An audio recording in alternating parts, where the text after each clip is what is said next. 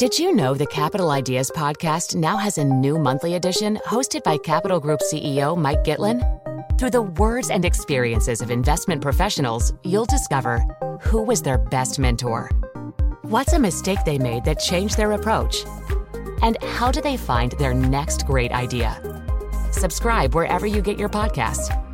Published by American Funds Distributors, Inc.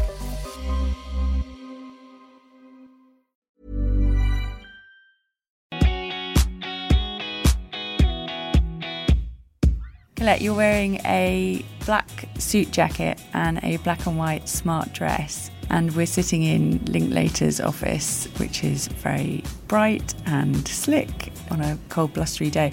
What would you be wearing a few years ago? Jeans. Definitely jeans and some sort of a top, a hoodie or something, probably. And on a cold, blustery day, I probably would have found myself at some point standing on a football pitch which are always the coldest places in the world.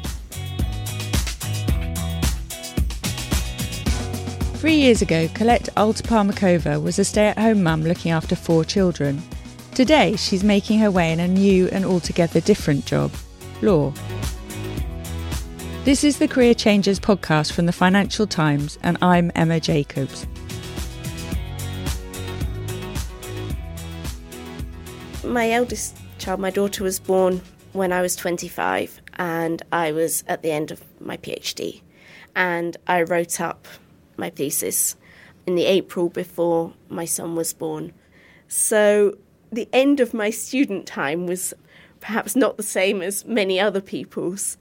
And yes, I can remember having to ask for a breastfeeding break in the middle of my um, viva of my PhD, which I don't think happens very often. I never expected to meet the person that I wanted to have a family with when I was still a student, when I was that young. But life happens. And becoming a mother at that stage in my time as a student or in my early career possibly set me up for knowing that I could become a trainee at the age I am now.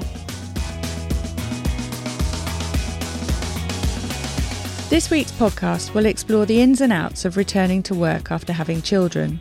We'll get some insider advice for wannabe lawyers from Linklater's recruiter Gillian Dent, and we'll also be speaking to executive coach Geraldine Gallagher about how to prepare for a big career move.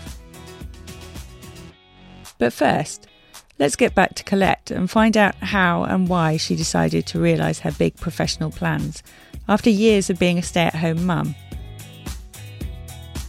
What was the change that made you start thinking about having a career outside the home? So, my husband works from home. He works for a company in, in Helsinki, in Finland, but he is physically based at home. And that makes everything more possible.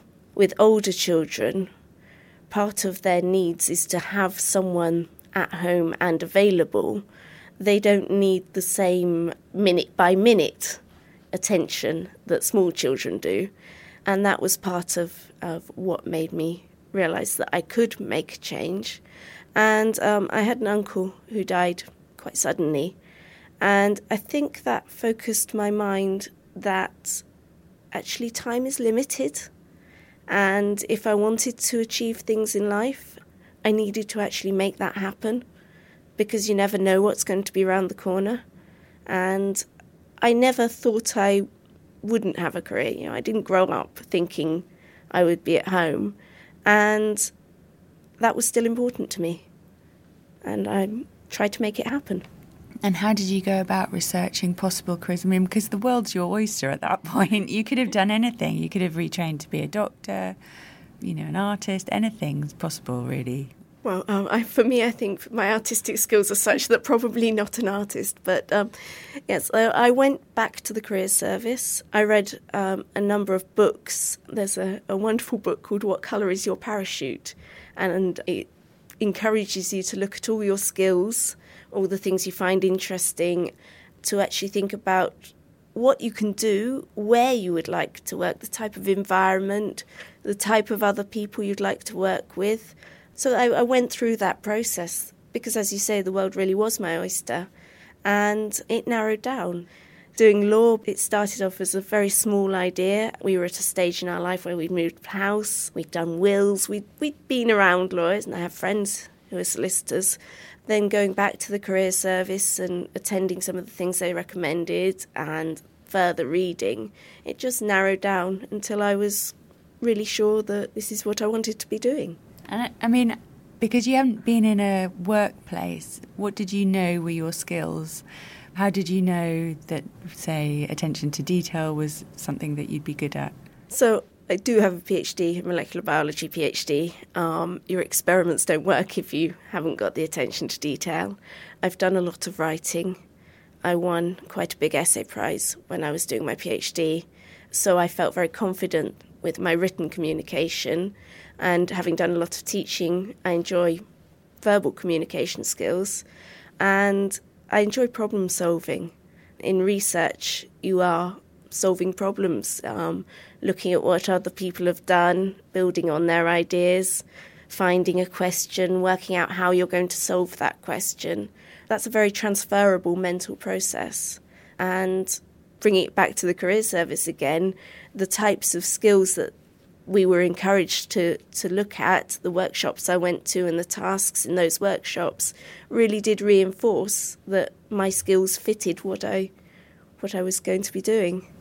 And so, once you decide to be a lawyer, how do you become one? Ooh, good question. Um, well, in my case, I went to the career service, and very fortunately in Cambridge, a number of the, the firms in the city come up to the Cambridge Career Service and run workshops and give presentations and I went to as many of them as I could go to. I asked every lawyer I knew questions.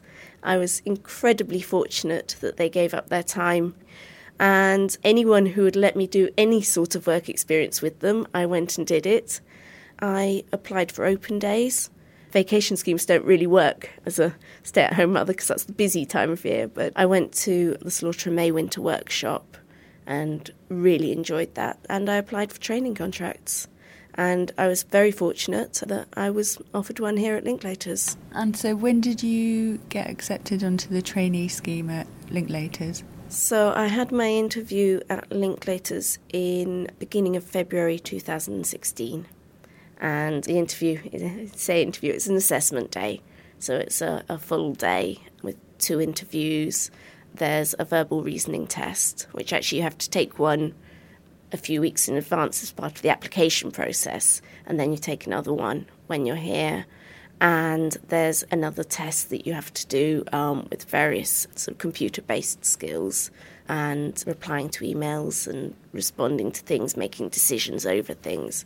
So it's an intense day, and that was in January 2016. And I was had my offer two days later. When you were in the interviews, did you feel that you were a novelty? I mean, you're older than your peers, aren't you? Yeah, I think I'm significantly older than most people who interviewed. Having said that, everybody's a novelty. Sort of if I think about the people who are here, the languages they speak, the nationalities they come from, the different degrees they have. Some have worked elsewhere and then have had a career change. Some have travelled. Um, we're not a very homogenous bunch. I think I was always aware that I would be a novelty, but I think it's very easy to think that there's a one size fits all. And certainly at a firm like this, it, that's not the case. There's a wonderful diversity of people, and I was never made to feel like a novelty. And if I was going to do the same transition from be a stay at home mum to a city lawyer, what would you advise? Wow. Um, I think believe that it's possible. I think if I'd stopped to think too hard, I might never have done it. The fact that I really did just believe that if someone said, now you really should be going to this, I applied for it and I went there. I didn't sort of try and second guess, well, maybe I wouldn't be able to, and I wonder what they'll think of my application form. I was very well advised. I was very lucky to have access to the career service and that they were very supportive. But I think really it's just believe.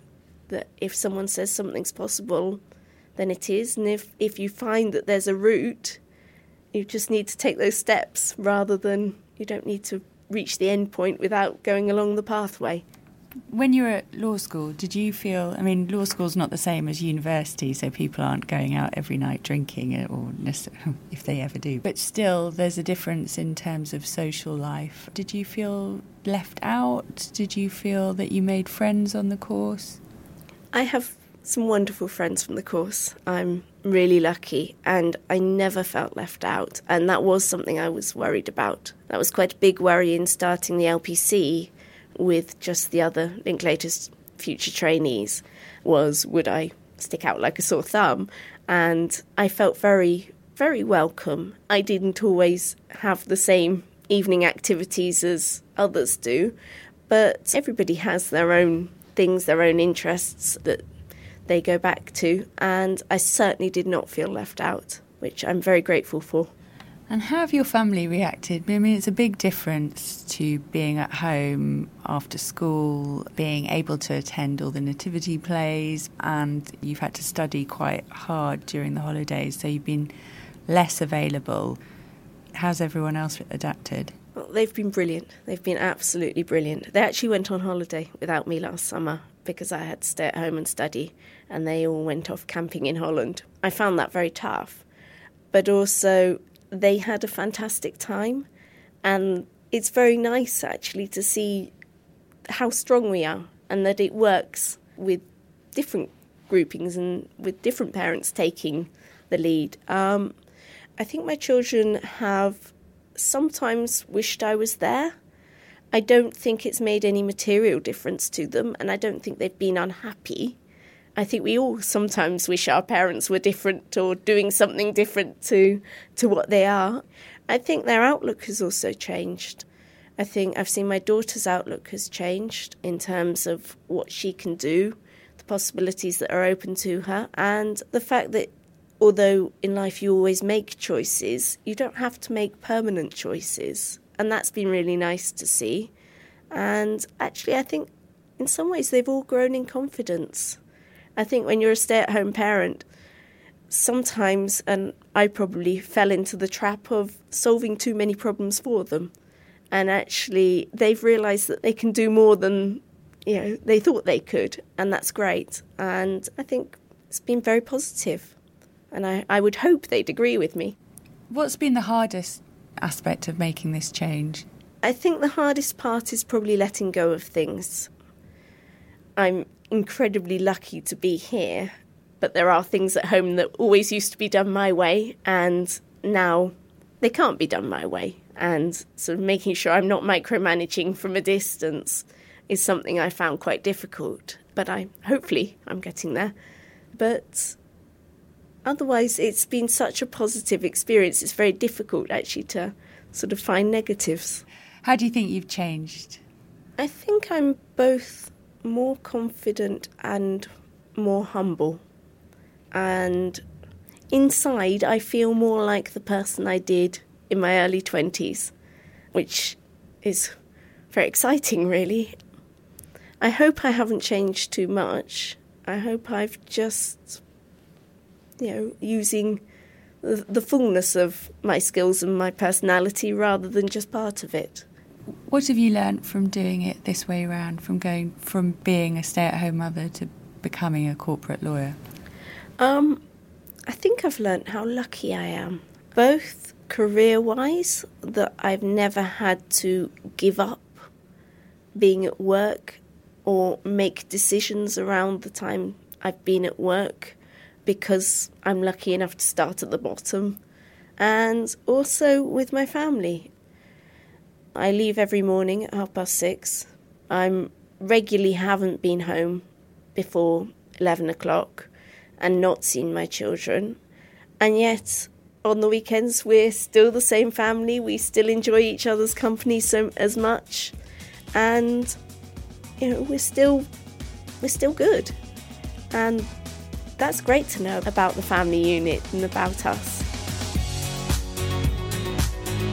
So, some unexpected bonuses for the whole family as Collette takes on a challenging and rewarding career. Now let's hear from someone who prepares people like Collette to take on a new career. Geraldine Gallagher, an executive coach. So, Geraldine, Collette's making a huge transition from motherhood to a new career. I wondered how typical that is among the clients that you see. I would say that's quite new, actually, and quite exciting to hear about someone that's actually retrained and starting off at the same time as the graduates. As you know, we mainly deal with returners that are perhaps going back into an industry that they left 10, 15 years ago. But I haven't heard of that happening very often at all, but very exciting. And so, what are the challenges for returners going into the workplace? Well, interestingly, the challenges that they think they have in advance of going into the workplace don't always match the challenges that they then actually do have when they return.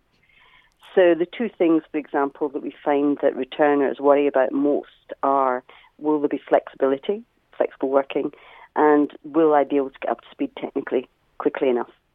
And in fact, when they get back to work, they find that especially people that have been out, like Collette has been out of work for 14, 15 years, I think you said. Yeah. And what they find actually is the workplace has changed, even though I think the workplace is slowly, slowly moving towards flexible and remote working.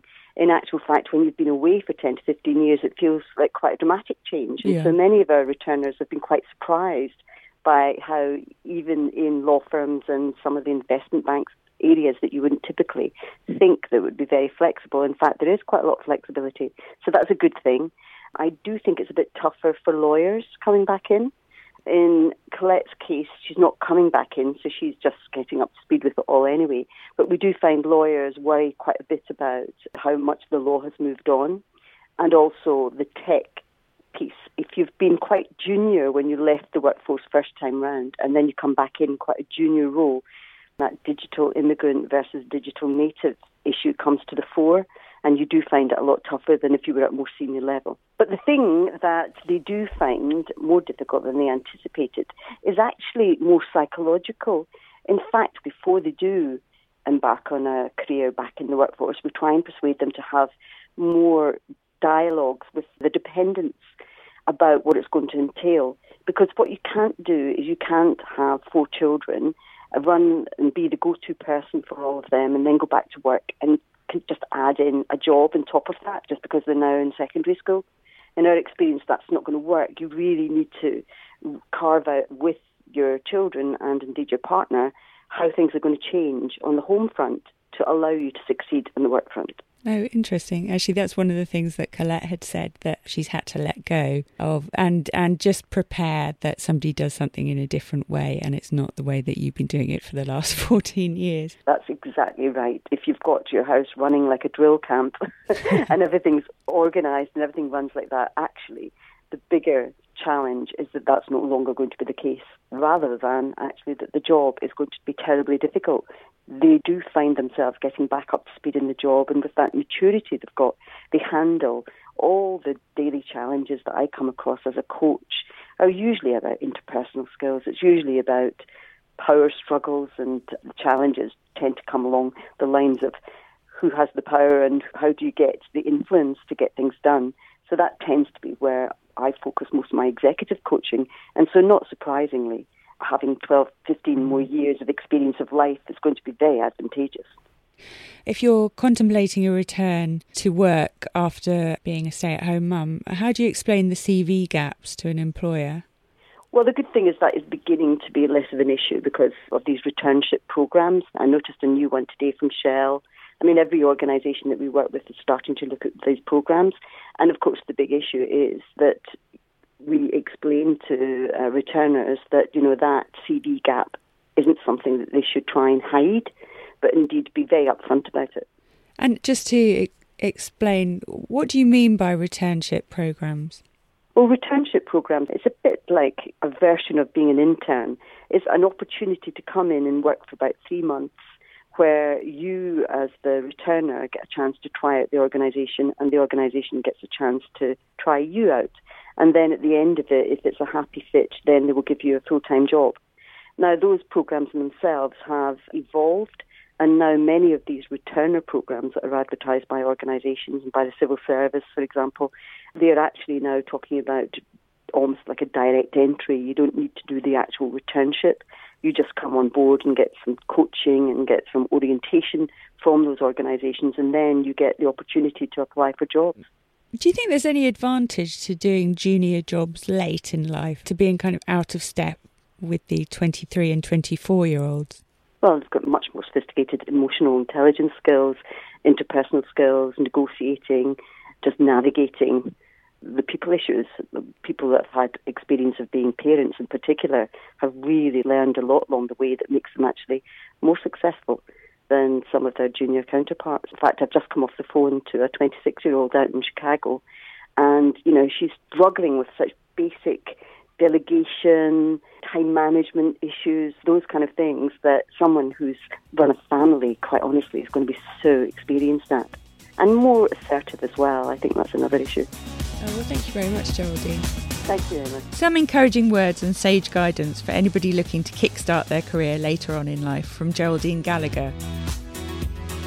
But now, for those like Collette who have their sights set on a career in law, what does the recruitment process look like and how should candidates prepare? Recruiter Gillian Dent told me what she looks for in future Linklaters trainees. We look for a lot of things. The bar to getting into the legal profession, I think, is is quite high and quite difficult.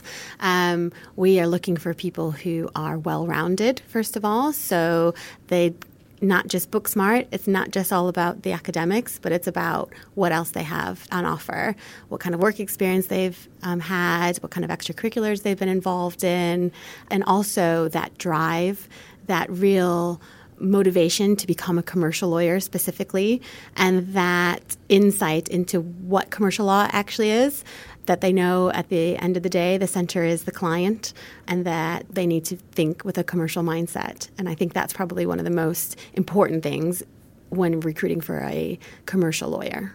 That makes me think that you're seeing people that don't get commercial law. what are the kind of mistakes that people make? You're right. Yes.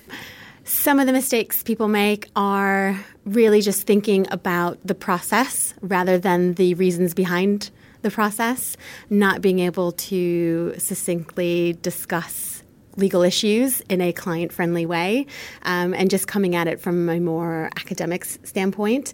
It's the candidates who have understood and can make that switch from studying law to practicing law that tend to do well. And how can you tell whether they're going to make a good lawyer? That's a very difficult question.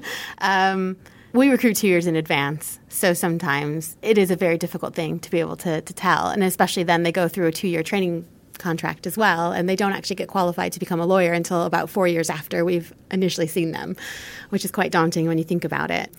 A lot of the written work that they do will give us an insight what they're interested in, if they have that business sense, if when they talk about business issues, you can see that twinkle in their eye, if, if you will a lot of it is also their ability to really understand that law is a business and that that is the focus at the end of the day. And although they might not have the words or the terms to describe everything, the way that they can logically think through a problem and come to a solution is usually what will make us sit up and think that this person is someone who we want to see and, and want to recruit.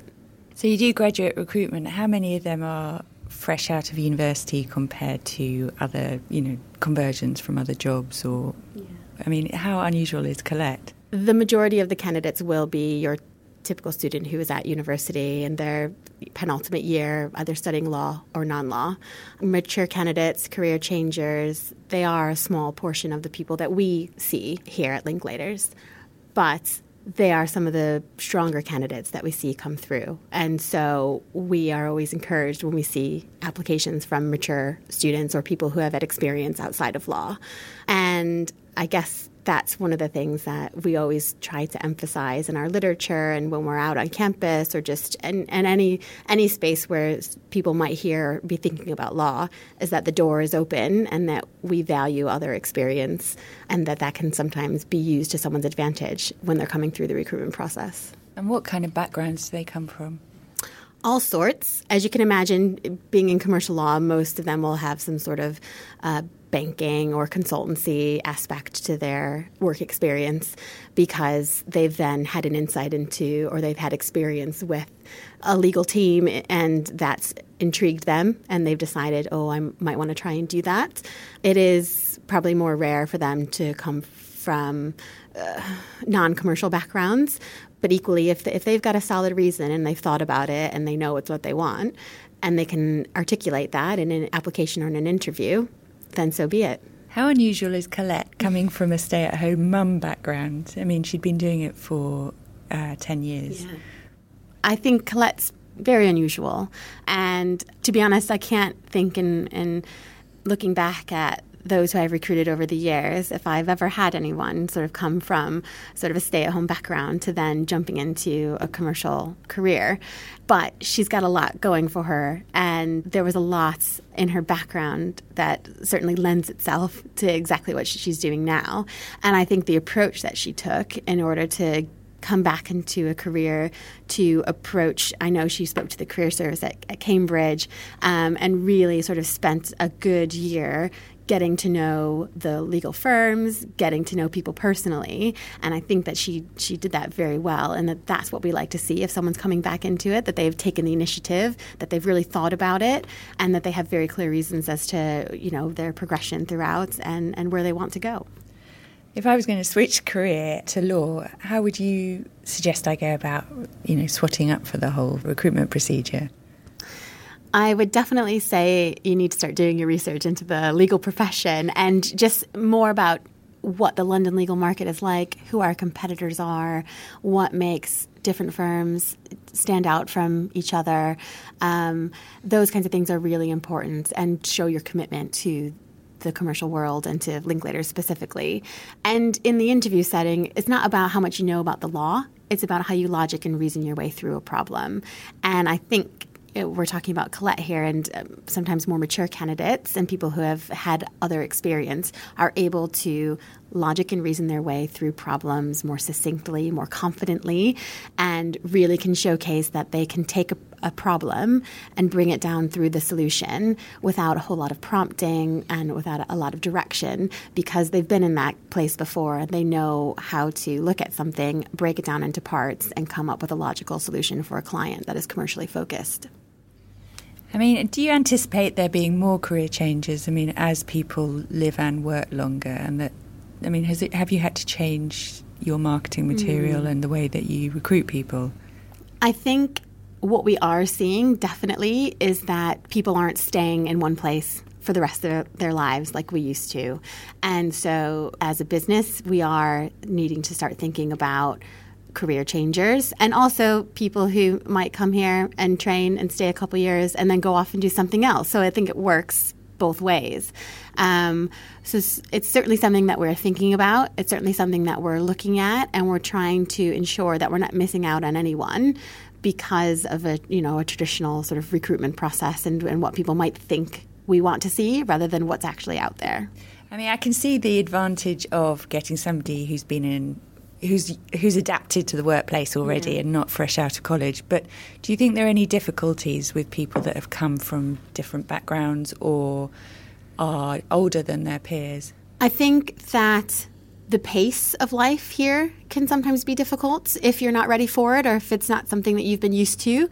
But that's where the maturity comes in, and that's where people who have made a conscious decision to, to come into this environment at a more mature age they know what they're getting themselves into. And so it's as much for them to make that decision and choose us as it is for us to choose them. So I would encourage people as well. We have obviously we have vacation schemes or graduate programs, and you know you don't have to come in and just apply directly for a training contract. If you want to get a taste of what it's going to be like, then you should be applying for those schemes. And last year we did have a more mature candidate on our summer vacation scheme, and she was a career changer, and she mucked in. And yeah, the rest of the students on the scheme were, you know, in their 20s. Um, but she wanted to see if she was going to like this environment as much as she had her previous roles, and she did.